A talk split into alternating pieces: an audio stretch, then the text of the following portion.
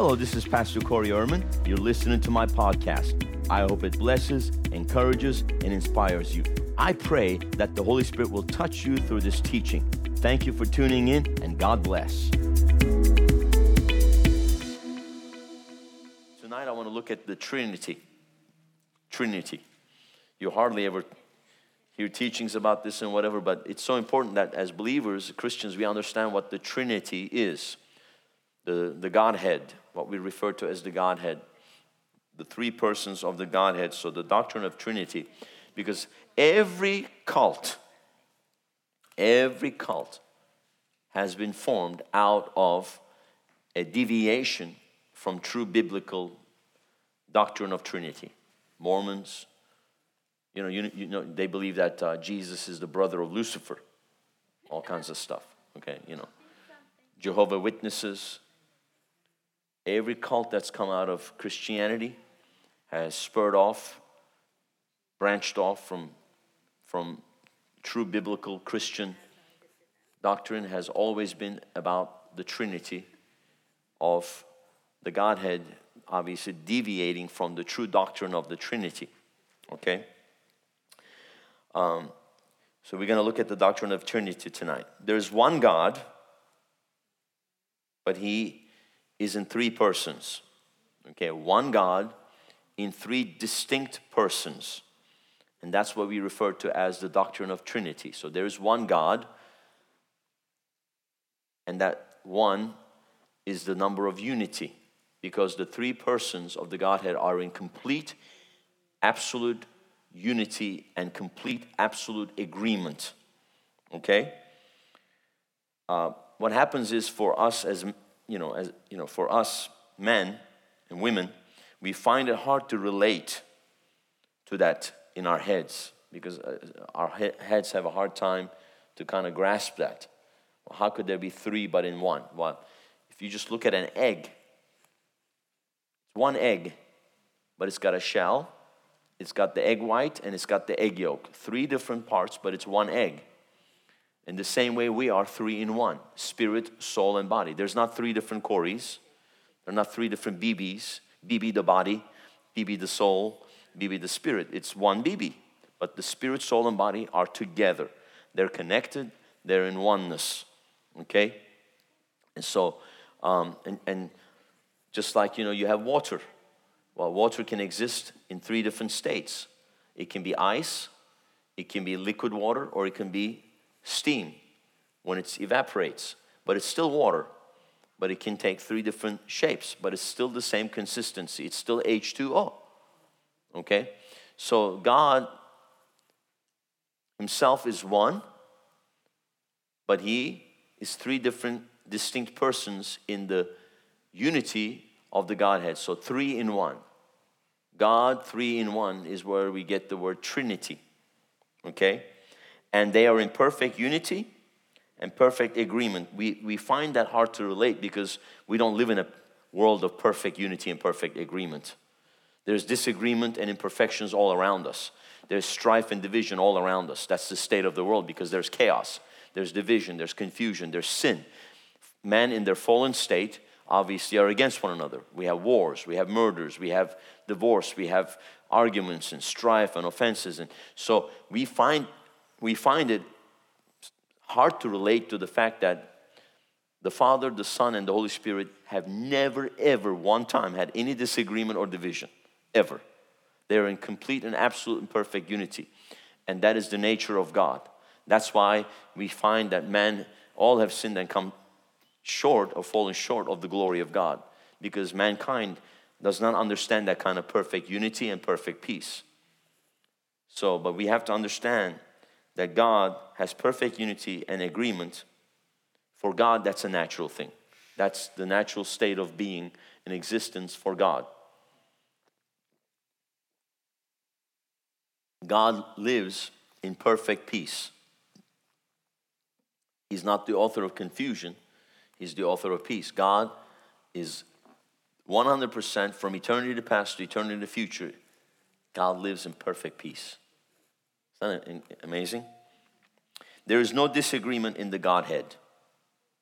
God is one, but he manifests in three persons. And for the lack of a better word, we refer to it as three persons. Or three persons mean three different distinct personalities or persons. For the lack of a better word, I guess for us to understand that, that's why we refer to it. Like I said, it's like an egg that has three parts. Yolk, white, and a shell, but an egg is not any of these, but all three together is what makes an egg. Amen. Without a shell, an egg cannot exist. Without the shell, there is no egg white or egg yolk, cannot stay together, okay? Amen. But you can have a shell, but if there's no egg white in it, the egg yolk cannot connect in any shape or form to the shell, because, right, so they all three are required for them to be connected to each other for it to exist as a whole. And the same way, we have to exist as a whole, spirit, soul, and body. If you remove one, our entire state of existence changes. The moment the soul and the spirit are separated from the body, Bible says to be absent from the body is to be present with the Lord. You can no longer live on the earth the moment you are separated from your body. What keeps us on this earth is our earthly bodies. The moment our spirit and soul are separated, what the Bible refers to as the inner person, right? We can no longer live on this earth. There's nothing that holds us to remain in this earth realm outside of our body. So our entire state of existence would change. But the Bible tells us that we will eventually receive eternal bodies. So even though our spirit and soul will be separated from this physical body, we will receive, as opposed to this mortal body, an immortal body, a spiritual body. So we will always have a body. Amen? Not this physical body, but we will always have a body. Every one of you will always have a body. Amen. If we're still alive at the sound of the trumpet, will be changed in the blink of an eye. But those who are dead in Christ shall be raised first, and those who are alive shall be raised up and caught up together, right, to meet the Lord in the air. That's what we refer to as the rapture, and that's going to happen very soon. May happen in your lifetime. Most likely will probably happen in our lifetime. I really believe it. Some people in this room will never know death, like separation from the body like we know. But the only death or separation from your physical body you will know will be being changed in the blink of an eye at the rapture. He's already signed up for it. Josh says, I will not know death. He's probably right. Young enough that, that we're probably the last generation. Who knows how much time we have? Maybe 15, 20 years. The way things are going, we're probably very close. Amen. I'm not going to obviously predict the date, but the Lord did tell us we can see the signs of the end of the age. We can. You don't know exactly when the baby will be born, but when you start to have birth pains, you know the baby's coming. When you start to have birth pains, giving birth, a lady, the moment the lady starts to have birth pains, she can't predict, okay, this baby is going to be born at 2 or 3 a.m. She won't be able to say that, but she'll be able to say, this baby's coming. The next hour or two, I'm giving birth, right? So we understand that. So Jesus talked about the birth pains, the signs of the end of the age. So we see the birth pains. We see the signs of the end of the age. We can't necessarily predict this is the time, this is the exact date, but we know it's close. Any moment now, we're making the final push. Amen. So, just like an egg is not the shell, the white, or the yolk, but all of these three together. Like I said, water can be liquid, steam, or ice, yet it's always H2O, water in its essence. I want us to look at Deuteronomy chapter 6, verse 4. Deuteronomy chapter 6, verse 4. Hear, O Israel, the Lord our God is one Lord. Hear, O Israel, the Lord our God is one Lord. So yes, there is one Lord. Isaiah 43. Whoa, got a little feedback standing there. I think it's the bounce from here. Isaiah 43, 10 and 11. Actually, the second half of getting a little right. Check. Yeah, it's probably the bounce from this. So Stand like here. Isaiah chapter 43, verse 10b and 11. So the second half of the verse in 10. Before me there was no God formed, neither shall there be after me. I, even I, am the Lord, and beside me there is no Savior. So there's only one God. There never will be another God. There never has been, and there never will be another God. There's only one God, creator of the universe, creator of heaven and earth. One Lord, one God. Isaiah 44, verse 6. Isaiah 44, verse 6. Second half, 6b. I am the first, I am the last. Beside me, there is no God. I am the first, I am the last. Beside me, there is no God. That means there never has ever been another God other than the Lord, Jehovah, and there never will be another God other than the Lord God, creator of heaven and earth. Amen. So there's only one God. Okay. And then 8b, Isaiah 44, 8b. Is there a God beside me? What's the answer? No. There never has been, and there never ever will be. Okay. Isaiah 45, verses 5 and 6. And there is no God beside me. 6. And there is none else. Isaiah 45, 21 through 23, 21b through 23. And there is no God else beside me. Look unto me, and be ye saved, all the ends of the earth, for I am God, and there is none else. I have sworn by myself, the word is gone out of my mouth in righteousness, and shall not return, that unto me every knee shall bow, and every tongue shall swear. 21 through 23. There's only one God, no one else. Look unto me and be saved, all the ends of the earth. For I am God, and there is none else. I have sworn by my name, the word is gone out of my mouth in righteousness, and shall not return. It's interesting, it says shall not return. That means I'm not going to take it back. I'm not taking back the word that I've spoken. It's established forever, right? And unto me every knee shall bow and every tongue shall swear. All right, now that was in Old Testament. Now let's move to the New Testament. Matthew chapter 3, verses 16 and 17. We are going to see the Godhead, the three persons of the Godhead. And God introduced himself as the God of Abraham, God of Isaac, and God of Jacob under the Old Testament. God of Abraham, God of Isaac, and God of Jacob. So they knew him to be the God of Abraham, the God of Isaac, and God of Jacob under the Old Testament. Under the New Testament, we gain a new revelation. God the Father, God the Son, God the Holy Spirit.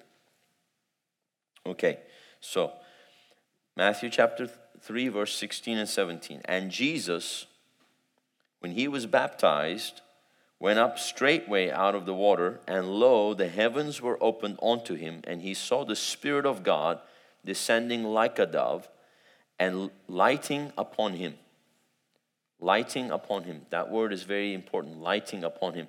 The Greek is like almost a flutter of light, like a flash of light is what it means. So it was like a dove. It wasn't a bird. A bird didn't come and land on him. It was the Spirit of God coming like a dove. So it was white, looked like it was just flying down like a dove and was lighting on him, almost like a shimmering light was coming upon him. So I want you to picture that. So these things that you've seen, like a little dove actually goes flap, flap, and lands on the shoulder of Jesus, that's not what happened.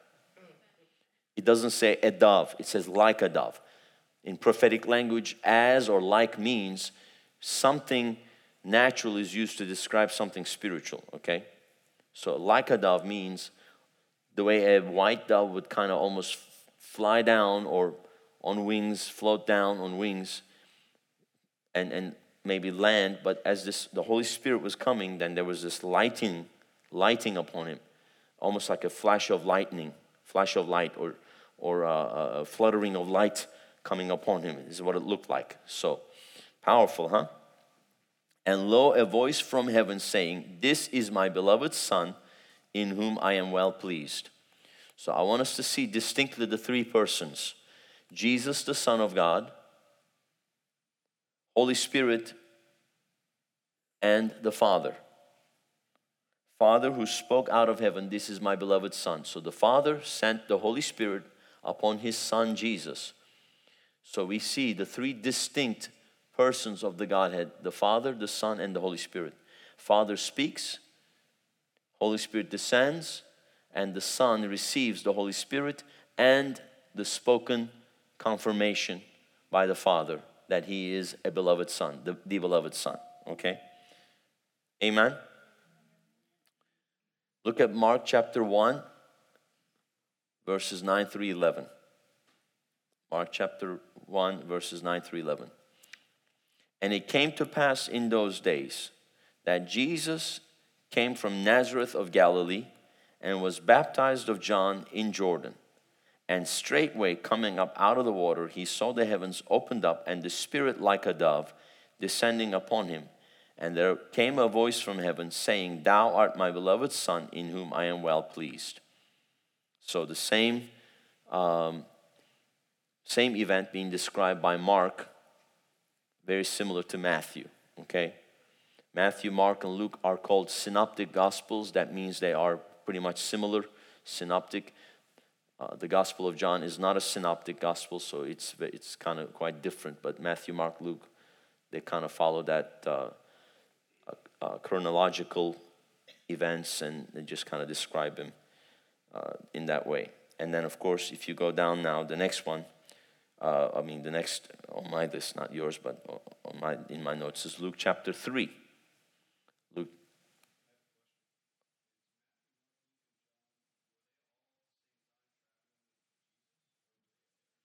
No, only Matthew and John were with Jesus. There were two of the disciples, 12 disciples. Luke never met Jesus personally, neither most likely Mark. Mark was a nephew to Barnabas. He was a young man, so he might have been maybe just a baby or a toddler or something when Jesus was actually on the earth, maybe not even born yet. Because Mark was most likely late in his teens when we first see him in the book of Acts, traveling with the Apostle Paul and Barnabas on their first missionary journey when they went to Cyprus. And Mark, also known as John Mark, he left them and returned. So he kind of left them in the middle of the mission trip. That's why later on Paul and Barnabas had kind of a disagreement about whether to take Mark with him. Paul didn't want to take Mark with him.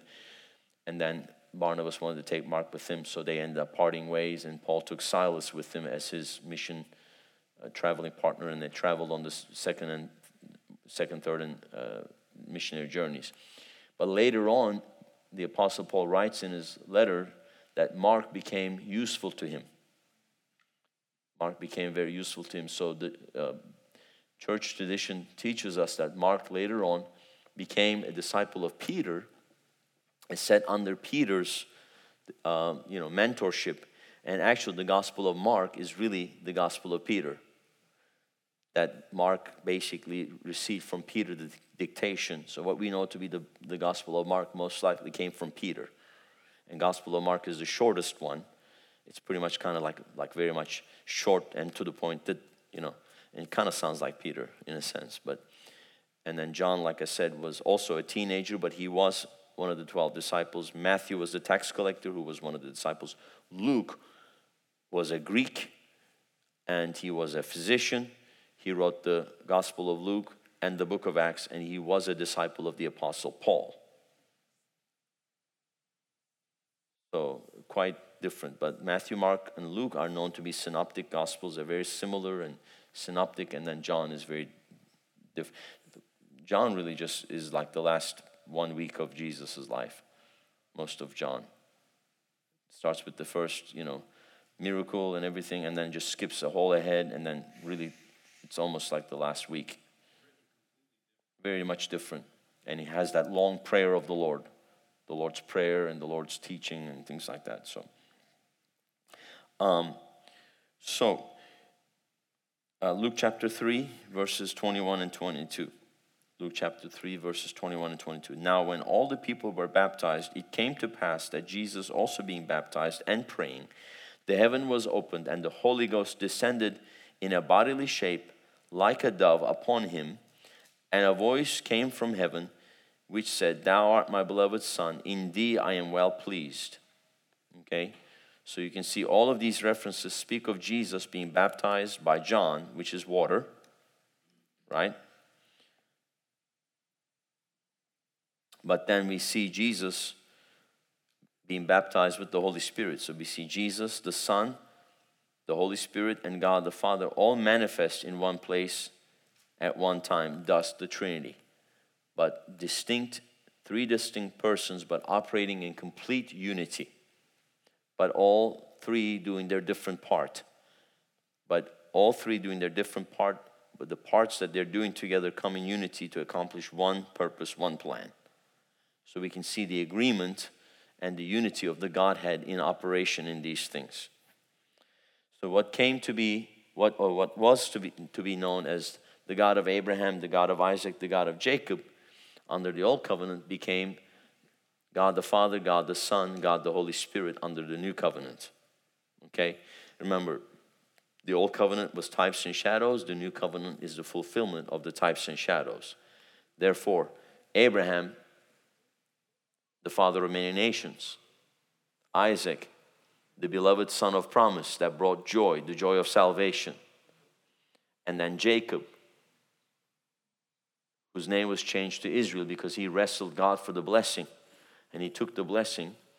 And Jacob was the one who poured oil on the rock at the place called Bethel, which means the house of God. So he poured oil on the rock. Rock is Jesus, the rock of salvation. And oil is the Holy Spirit. So Jacob poured oil on that rock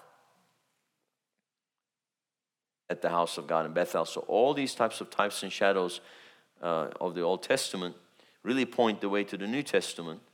And we see the Father, the Son, and the Holy Spirit, three distinct persons, but working together in the same plan and purpose, just like Abraham, Isaac, and Jacob were a part of God's plan, lineage to bring forth his plans and purposes. It came through those. Abraham said, can it please be Ishmael? No, it'll be Isaac, right? So God had a plan and a purpose, and that plan and purpose, the Father, the Son, and the Holy Spirit, the same way. They always work in unity and in agreement to accomplish the purpose of the Godhead. There is one God in unity, but three distinct persons, Father, Son, and the Holy Spirit. Okay? And again, we find Paul ending his second letter to the Corinthians with these words. So go to 2 Corinthians chapter 13, verse 14. 2 Corinthians chapter 13, verse 14. The grace of our Lord Jesus Christ, the love of God, and the communion of the Holy Ghost be with you all. Amen. So the grace of our Lord Jesus Christ, the Son, the love of God the Father, and the communion of the Holy Ghost be with you all. Amen. So the Father, the Son, and the Holy Spirit.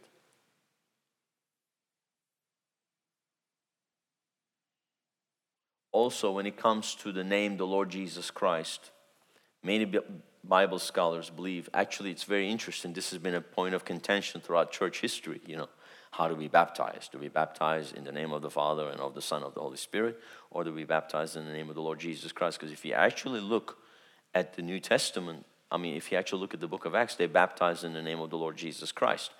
Well, Let me show you something about the name of the Lord Jesus Christ, because the name of the Lord Jesus Christ, it's the triune name of God.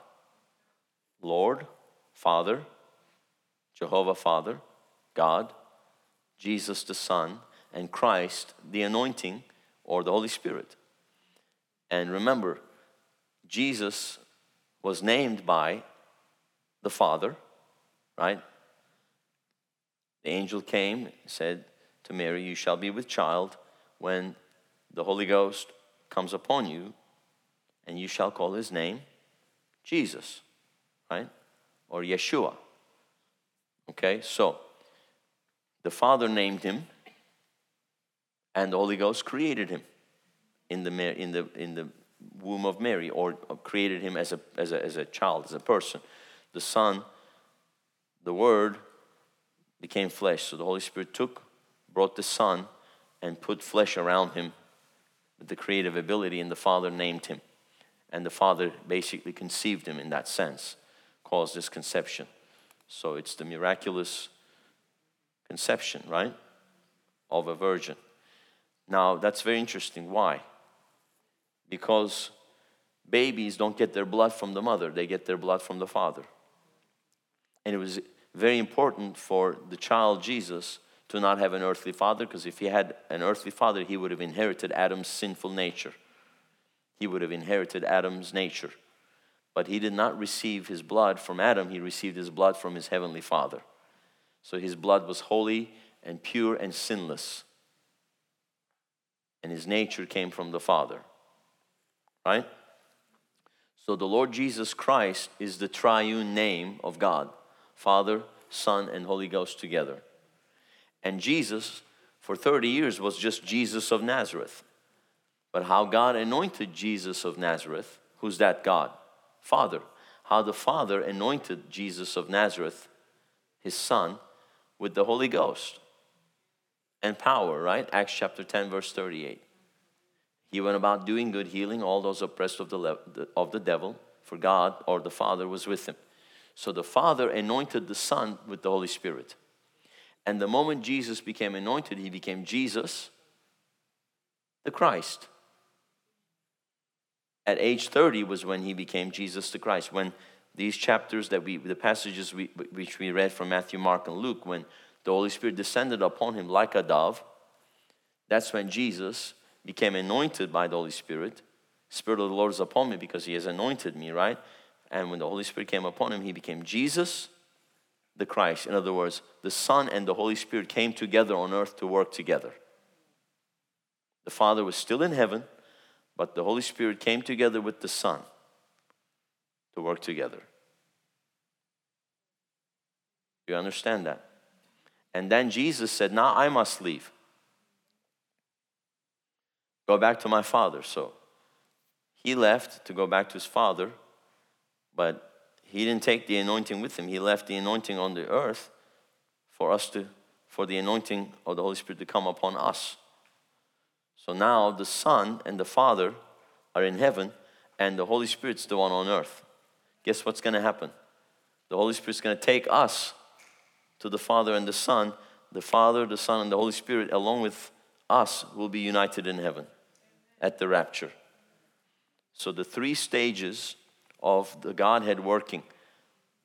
First the Father worked, then the Son, now the Holy Spirit. Yes, two hands went up at the same time. Let's go with ladies first. Is that okay? Do what again?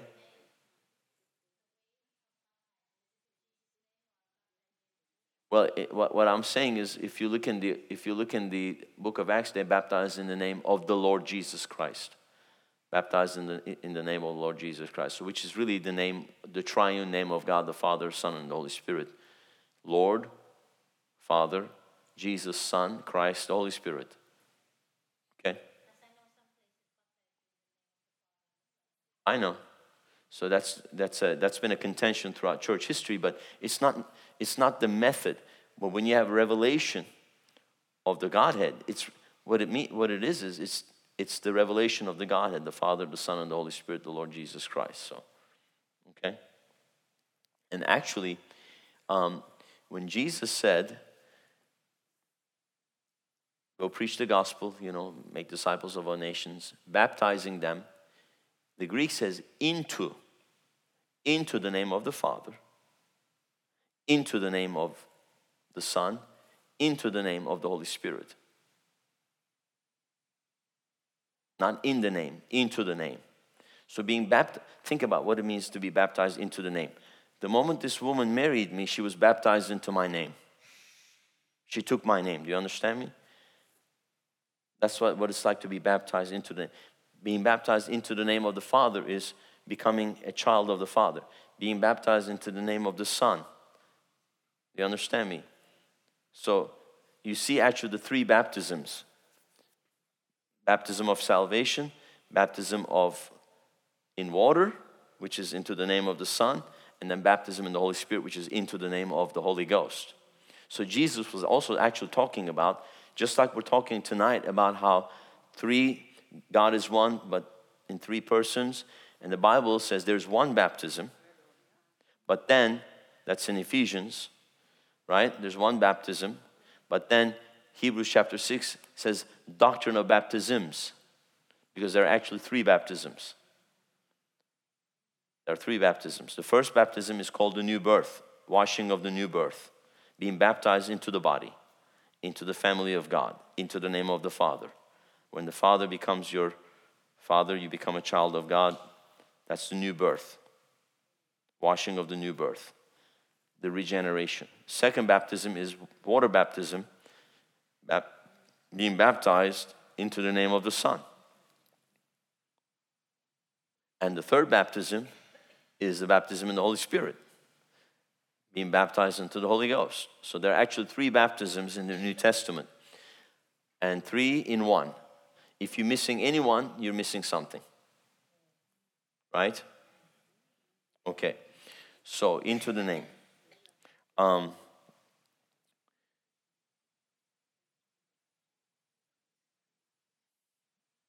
Sorry, now you have a question.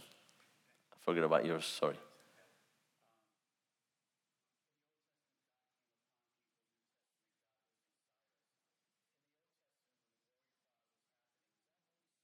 Yes, of course. It's the glory of God. Manifest presence is the Holy Spirit. And I'll continue on my series. If you missed the Sunday morning, go watch the Sunday morning service, because I started a Sunday morning series on the Holy Spirit, knowing the Holy Spirit. So we looked at the number 7. Number 7 is the number that's always associated with the Holy Spirit in the Bible. The 7 spirits of God, defined in Isaiah 11:2. And then there is the 7-fold description of the Parakletos that Jesus talked about when he talked about the Holy Spirit. Then there are 7 symbols of the Holy Spirit. So again, under the Old Testament, we see the Holy Spirit in all these symbols. Fire, oil, water, wine. So different symbols of the Holy Spirit, the 7 different symbols of the Holy Spirit that we see in the Old Testament. So cloud is a what?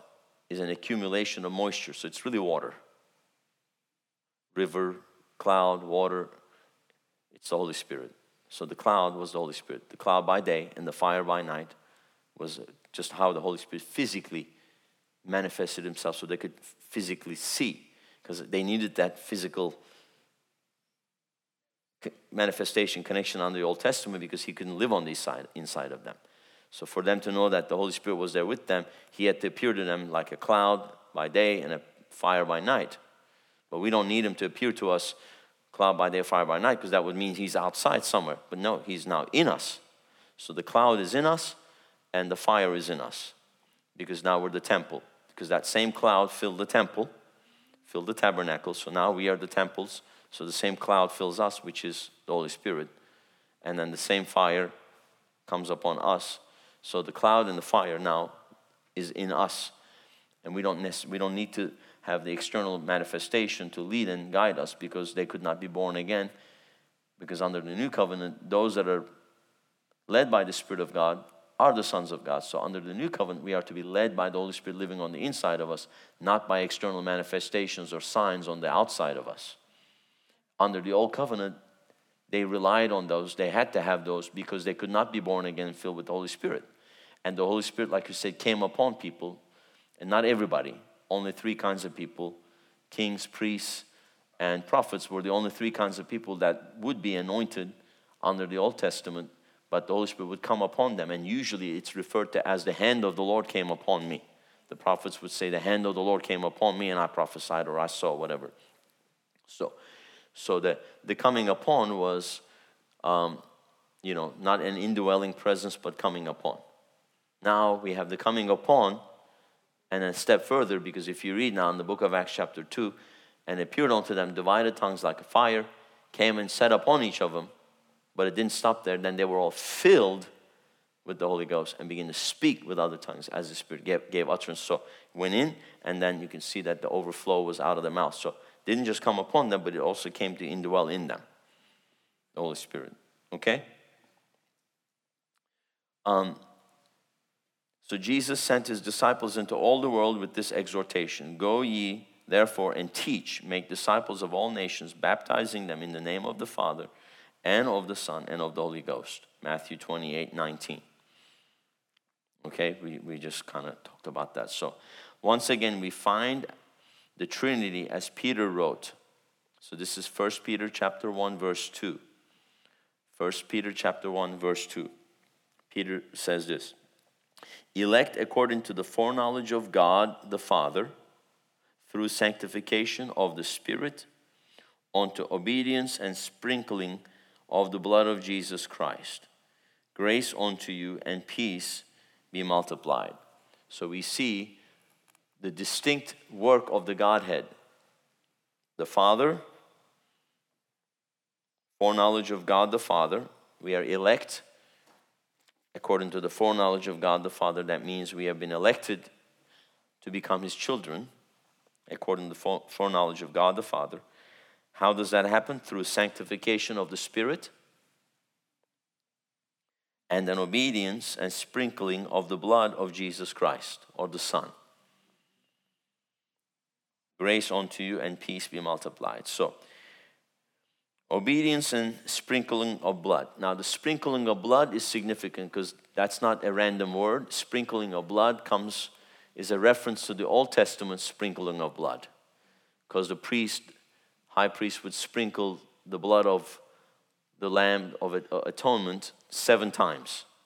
Okay, so the sprinkling of blood 7 times, which is again 7, the fullness.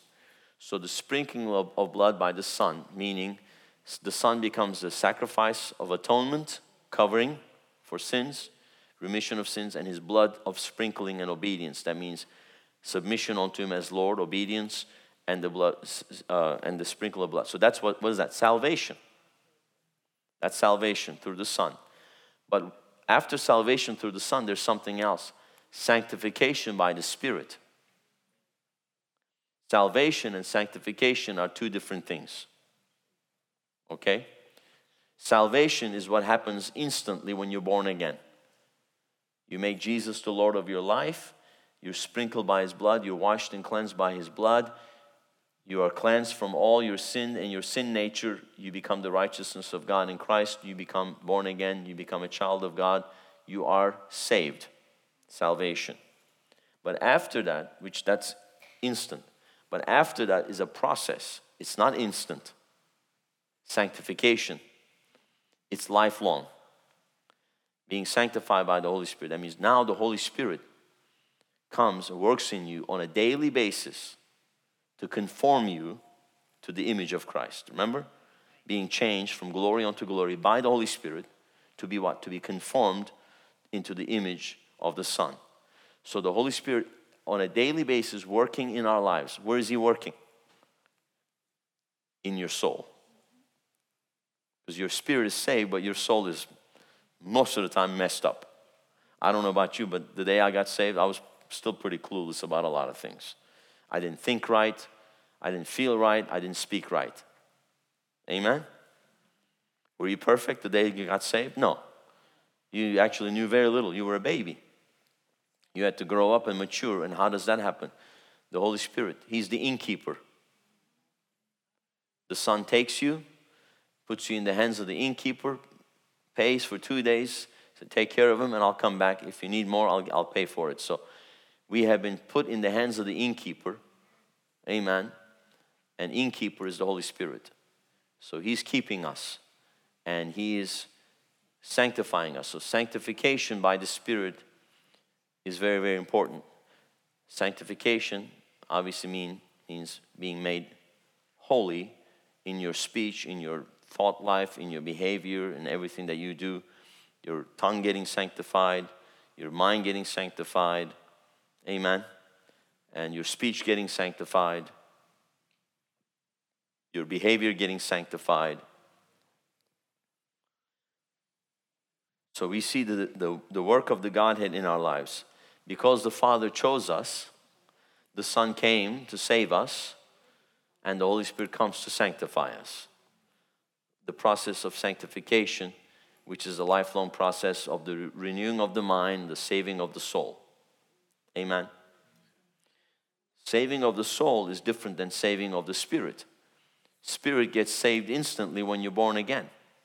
But your soul is a process of continually being saved. Do not be conformed to this world, but be renewed, or be changed by the renewing of your mind, right? So the way you think begins to change, your mindset. The way you see things, the way you see, the way you think, and the way you speak, and the way you understand perspectives, and everything begins to change, and you're sanctified so that you're changed. So it's that process of change. So if somebody gets saved but they don't want to change, it's a problem. It's a big problem, and we see it with many, many Christians.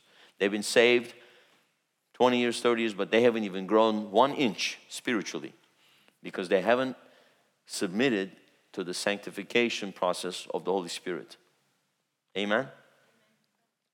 Yes.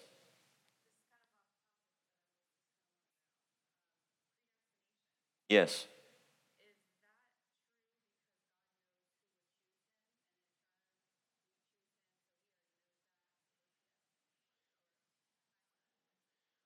Well, predestination... When it comes to predestination, there's this thing called Calvinism. And it was basically John Calvin that came up with this idea that only certain people were selected for salvation, others were not. I do not believe that. That doctrine has definitely been refuted. It's a Calvinistic doctrine because the same Calvinistic doctrine also basically denies the operation of the gifts of the Spirit. It's a cessationist doctrine that the gifts of the Spirit has ceased, so all that kind of stuff. Predestination, but... I believe that we were all predestined by God to be His children. Chosen in Christ, because the Bible says God so loved the world that He gave His Son. So Jesus died for all. The Bible is very clear about that. And God is not willing also that anyone should perish, but that all should come to repentance. But then also having given us a free will, He has chosen us. By His free will. He's chosen everyone. He's no respecter of persons. He loves all and wants all to be saved, right? So by His free will, He's chosen to love everyone. But then He gives us the choice to respond. Do all choose Him? No. So that's the balance between the will of God and the will of man. God will not override our will. But in His will, like He says, God is not willing that anyone should perish. That means He wills for all to be saved. But He has given everyone a choice, and will all choose Him? No. Because many are called, but few are chosen. Why? Because few respond to the call. So He calls all, but not all will respond, because He's given us a free will. So this doctrine of predestination, as John Calvin puts it, it's almost like man has no free will. It is completely the sovereignty of God. Everything is about the sovereignty of God. So there's an out of balance view of this whole thing. It's all God's sovereignty. God is sovereign, and it's all up to Him. Okay, that's one way to look at it. And then there's the other way to look at it. It's all man's choice. It's almost like God. No, there's a balance of God's sovereignty and man's choice, man's will. Okay? So we always have to bring a balance to these things. If you take anything out of balance, you'll come up with, things that don't line up with the Bible, like John Calvin did. And he died a miserable man, depressed, totally depressed. And yet to this day, you know, the once saved, always saved kind of thing. A lot of actually evangelical doctrine, like the Baptist and Presbyterian and Calvin, you know, a lot of it is just Calvinistic. And what I found is the Calvinists are like the biggest enemies of revival. They hate the move of the Holy Ghost. They don't even acknowledge the Holy Spirit. Because why? Because the Holy Spirit is that freedom. And the Holy Spirit is when we can submit our will to the Holy Spirit, and He can actually use us, because he doesn't believe that God can. Calvin doesn't believe that God can really use people. It's almost like God is sovereign. We almost have no choice in the matter. It's almost like, really honestly, like fate, huh? Puppets, fate. It's really no different than Islamic doctrine. You know, in Islam, it's fate, not faith, but fate, F-A-T-E. You have no choice in the matter. Everything's already been decided for you. So whatever happens, you believe it was fate. Inshallah, it was the will of Allah. So you interview people, like they will be talking to a athlete or a football star. Well, inshallah, we'll win tomorrow. If you win the game, it was the will of God. If we lose the game, it was the will of God. No, you played bad. Everything is inshallah. That means it was the will of Allah. You have no choice in the matter. Okay, so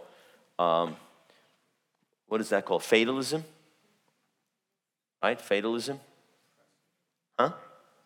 It's very depressing. And that was one of the big things that you have to break off of Muslims. You know, when we get Muslims saved, you know, because they actually believe, we have even a saying, alın yazısı, it's written on your forehead. It's like, it's just written. You can't change anything that happens to you. You get sick, it was my fate. You die, it was my fate. You get a job, it was my fate. You lose your job, it's your fate. It's like you have almost no choice in the matter. Whatever happens, happens. It's only the sovereignty of Allah, a God that's impersonal, lives up there somewhere, and then we have no choice in the matter. We're just kind of like puppets.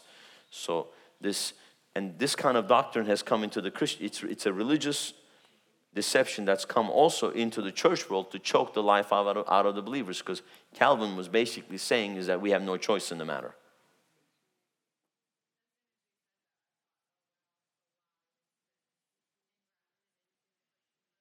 It's prevalent. Calvinism is prevalent, and it's in much of the mainline denominational evangelical Christianity, because Protestantism, what we call the Protestantism, from the Protestant Reformation, much of it was influenced by Calvinistic doctrine. And if you guys remember, if you took the church history class, we looked at Calvin. Remember that? What a miserable man. And My biggest haters in Turkey are the Calvinists, the staunch Calvinists. They hate revival, they hate tongues, they hate healing, they hate anything to do with the Holy Ghost, because they don't believe it happens today. They don't believe it. They don't believe that God can empower people to do supernatural things, because you're just basically a worm. They don't even understand the righteousness that we have in Christ. They just believe we're sinners. We're just sinners, saved by grace. It's the will of Allah. It's the will of God, you know. It's no different. And I think also in Turkey, Calvinism has really taken a very strong foothold in the churches, because it's very close to Islamic mentality. So it gets in very easily into them. And what we preach, like power, righteousness, authority, is so completely anything different than the way they've been conditioned in Islam, because Islam is all predestination. It's all weakness of man. You can't do anything. You're a slave, and you just serve like a robot. You do what you're supposed to do out of obedience, and just to hope that you can maybe earn your way into heaven.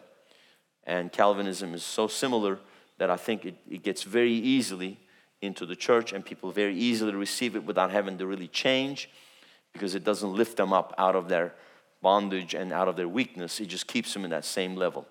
So you go to churches, these Calvinistic churches, they're all over. Much of the churches, I think we have about 120 now evangelical churches in Turkey. I would have to say probably about a good 75-80 of them are Calvinistic churches, and they hate me. They hate me. No, they say that. They hate you. I have people come to me. They hate you in that church. I mean, how can a Christian hate another person? Let's just say that I'm not even saved. You can't hate an unsaved person either. But they hate you because they hate the Holy Ghost. Because it's that religious spirit that gets in them that hates anything to do with freedom. It's so much bondage. So much bondage. Can you imagine? You're in total bondage. You have no choice. You have no choice in the matter. Whatever happens, it's just like it just happens. You know. Whatever will be, will be. Right. So, yes.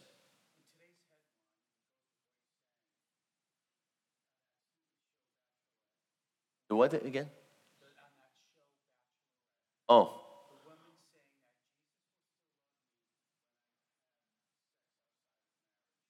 I was reading that article, and there, of course, everybody, the whole world cheers her. Wow, the other guy saying that it's wrong to have premarital sex or whatever, and then, of course, now he's the villain. They're attacking him, right? He's such a big jerk, and they're celebrating the girl and everything, you know. And, of course, you have Christians celebrating Pride Month. You have churches that hang the flag, the pride flag. You have churches that are bringing drag queens to read gay stories to the children's church. I mean, that's the state of the church in America. Welcome.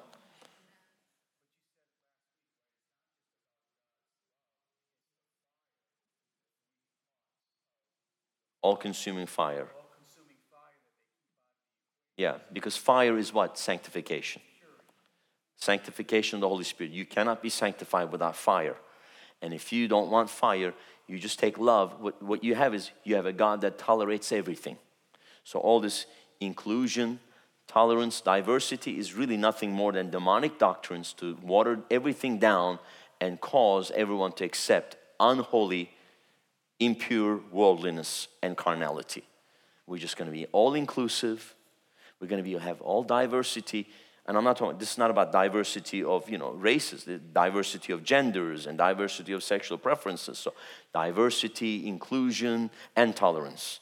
And it's now being bundled up into the love of God, and the love of God is being used to kind of be the cover for these things. Well, God loves everybody. God is love, right? Yeah. And as long as two men love each other, it's okay because God is love. We love each other. We're two men. See? But it's eros love. It's not agape love, because agape, the love, does not tolerate impurity. Agape love does not tolerate things that do not line up with the Word of God. Agape love says, hate that which is evil. God is love, but God also hates. There are things that God hates, right? The Bible even says God hates lying tongue. God hates pride. God hates arrogance. There are things that God hates. God hates liars. God hates blasphemers, right? So God hates sin. So tolerance, inclusivity, and diversity is now have become this deception that's come on what they call the progressive church. Progressive. You know, the whole progressive thing with the socialist progressivism stuff. Well, now they call themselves progressive Christianity. What progressive Christianity is, the worldly doctrines of inclusivity, diversity, and tolerance being brought in, and the love of God being twisted to tolerate wickedness and sin and unholiness and watering down God's word. This is what we're dealing with. Who was here Sunday night when I preached on Naaman? Naaman. Who watched? Did you watch? Okay. Or you heard my message on Naaman. Okay. So here's Naaman, a heathen, Syrian. Right? An honorable man in the eyes of the world, a big shot, right? He comes to Elisha the prophet. Elisha does not even go out to meet him. What was Naaman thinking? What did Naaman want? He will come and do what? Make it easy on me. Just wave his hand over me. I don't really have to do anything. He just wave his hand over me. All is going to be well, right? Okay. What does Elisha do? Nothing. He don't even go out to meet the guy. He doesn't even go out to honor him. He doesn't go, oh, you great Naaman. the great Syrian mighty warrior, welcome. He don't even go to greet him. He tells him to go dip 7 times in the dirty, muddy Jordan River. Huh? Yeah. So he doesn't go out to even greet. What happens with Naaman? He gets all offended. He's leaving, right? Why? What's Naaman's problem? Pride. What's Naaman's problem? Arrogance. What's Naaman's problem? He's a big shot. What's Naaman's problem? He wants to be honored. What's Naaman's problem? He wants to be recognized. What's Naaman's problem? He wants it to be easy. He doesn't want it to be hard. He wants it to be easy. Let me give you the picture of the modern-day seeker-friendly church in America. Modern-day seeker-friendly church, here's their message. Run out to Naaman. Make it easy on Naaman. Honor Naaman. Naaman, you're a great man. No, Naaman, please, please. We want to make it easy on you. Naaman, please, you don't have to change. Naaman, please, you don't have to submit to the word 7 times. You don't have to go through the process. We want to make it easy on you. Naaman, please, we'll run out to you and wave our hand over you. That's the seeker-friendly church in America. Make it easy on everybody. All are welcome. Just everybody's great. You're great. You're awesome. You're this, you're that. It's secular humanism. Exalting humanity instead of exalting Christ. And for Christ to be exalted, you're going to have to be humbled. Why did he have to dip 7 times? He had to humble himself. 7 times. He had to humble himself. It took 7 times of him humbling himself for all of his pride and arrogance to be broken, and for his name, great name, to get all dirty and muddy. So that's what we're dealing with. The modern seeker-friendly American church, the Western church. Naaman, please, you don't have to change. Please, we'll make it easy on you. We'll run out to you, Naaman. We'll do everything. We'll just wave our hand over you and make it really easy on you. No, that doesn't change people. People don't change that way. You have to humble yourself. You have to get under the word 7 times. You have to dip yourself. You have to submit. And then 7, number 7 is the number of perfect submission, submitting to the Holy Ghost, sanctification of the Spirit. Does that help anybody? Amen.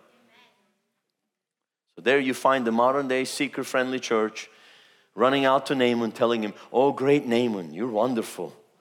You're a great man. And we just want to make it easy on you, and we want to exalt you and tell you how great you are. And we'll wave our hand over you and make it easy. No, there's only one that's great. And that's Jesus Christ. And we must be humbled. We must decrease and he must increase. And we have to let the fire of God come and burn out the chaff, burn out the dross. Again, what I'm preaching here will not be shared in modern day church growth seminars, because it's all about making it easy on people to get more people in the church. But then we see them. They pack the churches out, but people are living anyhow. Their lives are a mess. They go in there, they're shacking up together, but there's no conviction because there's no fire. And that's a big problem. So I know what I'm sharing here will not, tickle ears and excite the flesh, but it's what's needed to stay on the narrow path, to get into heaven. Because I'm more interested in getting you heaven than getting you through the doors of that church. It's better that you get into heaven than get through the double doors. Amen. Doğru söylüyor muyum? Aferin. Okay, I got approval from the mother-in-law, so that's good. Am I telling the truth?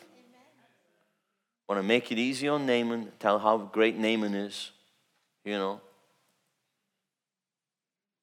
I was seeing a church. Their slogan was, it's all about you. Unbelievable. No, it's all about Jesus. It's not about you. And then I know, and here's the song they sing. I exalt me,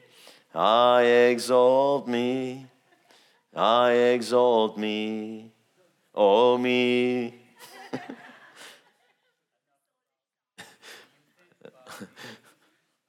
Exactly.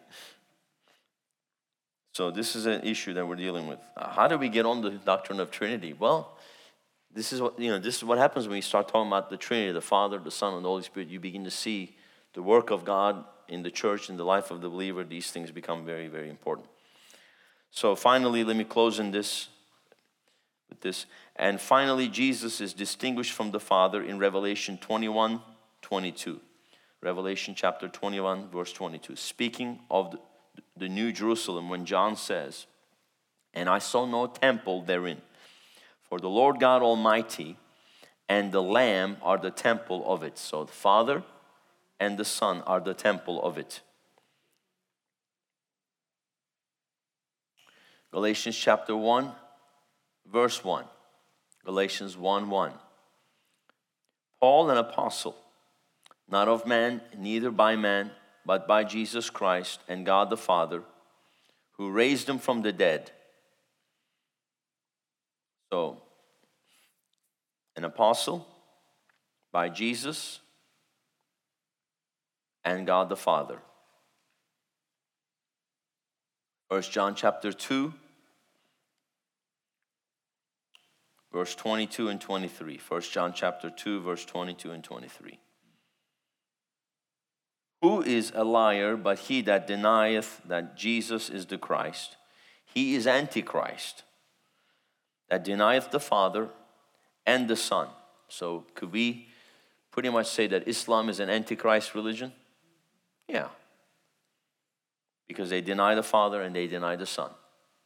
We are not of the same God.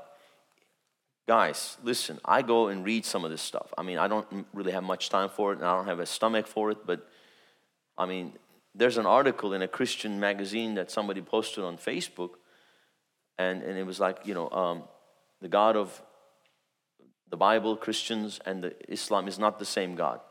You should see the comments by so-called Christians. You should just see the comment. It just it'll baffle the mind how clueless people are.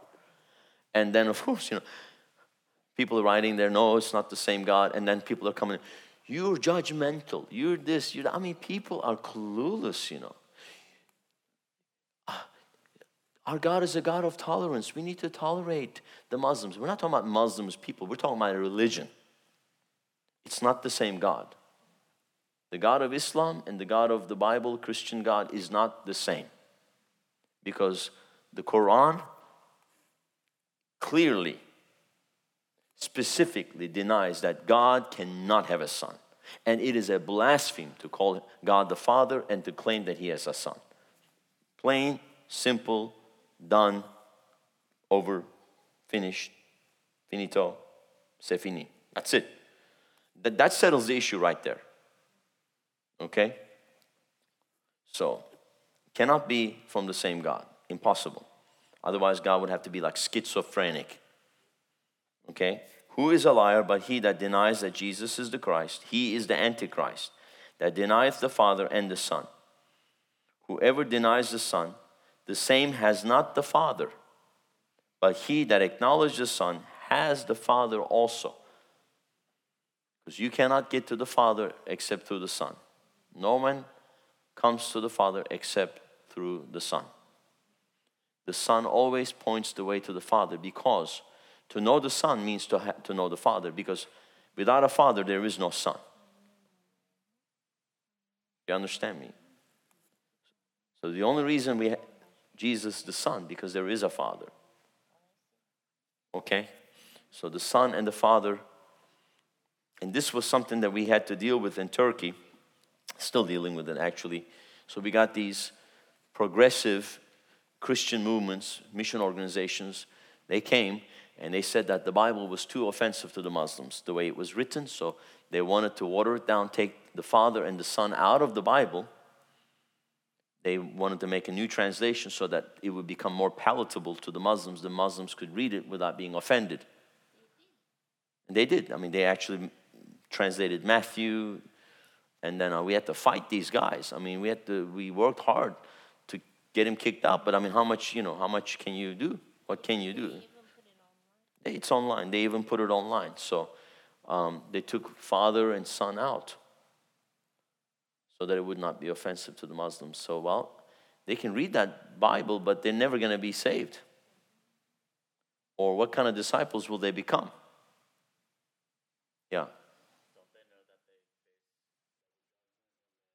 Oh, if they did, they probably wouldn't be doing it. The question is like, don't they know they face double judgment? I mean, man, I mean, not only that, they face every curse that's and judgment that's written in the Bible. Because if you read the last verses of... Yeah, if you read the last verses of Revelation, it says, anyone who adds to the revelation of this book or takes away from it will suffer every judgment and curse that's spoken of in this book. So, I mean, no, obviously they don't. And obviously they're so, under so much deception, they think that they're walking in love by doing that. That they're loving their Muslim, and they'll come there, you're our Muslim brothers. No, you're not. Only someone who's saved is your brother. Someone who's not saved is not your brother. Just because they might have black skin does not mean they're your brother. If you're a Christian, born again, saved, the other one is a sinner, they're not your brother. You understand me? Because our brotherhood is not from the skin, or they're Puerto Rican, or they're black, or they're Turkish, my Turkish brother. No, he's not my Turkish brother. He's not even saved. He's a Turkish person, but he's not my brother. So we do that a lot of times because of the whole ethnic thing, right? People do that, you know. And then we have to teach people brotherhood is in Christ only. Those that are in Christ are your brothers and your sisters. The others are of their father, the devil. So let's get him saved so they can become brothers and sisters. But if they refuse to get saved, because he who does not have the son does not have the father, that means they're not our brothers or sisters.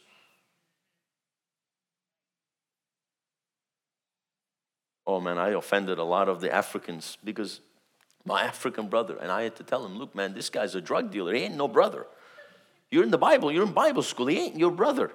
That guy's a drug dealer, man. That guy's wicked to the core. He's not your brother. Stay away from him.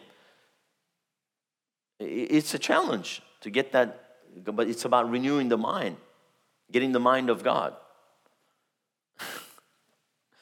Jesus, help me. Yeah, and then in Turkey, it's a big thing, you know, like if you're from like the same village, same town or whatever, I mean, it's like, you know, and it's a big thing, you know, they're my kinsmen from the town, but they're wicked. They're not saved. Don't go hang out with them. Go preach the gospel, get them saved. But if they're not going to get saved, you tell them, look, man, if you're not coming to heaven with me, I'm not going to hell with you. Hallelujah. Thank you for tuning into my podcast. I hope that you have been blessed. I would like for you to consider two things. Number one, subscribe to our show to receive notifications of our new podcasts. Number two, support our ministry of reaching the nations with revival by clicking on the link in the description or visiting our website, riverwpb.com. Thank you for tuning in.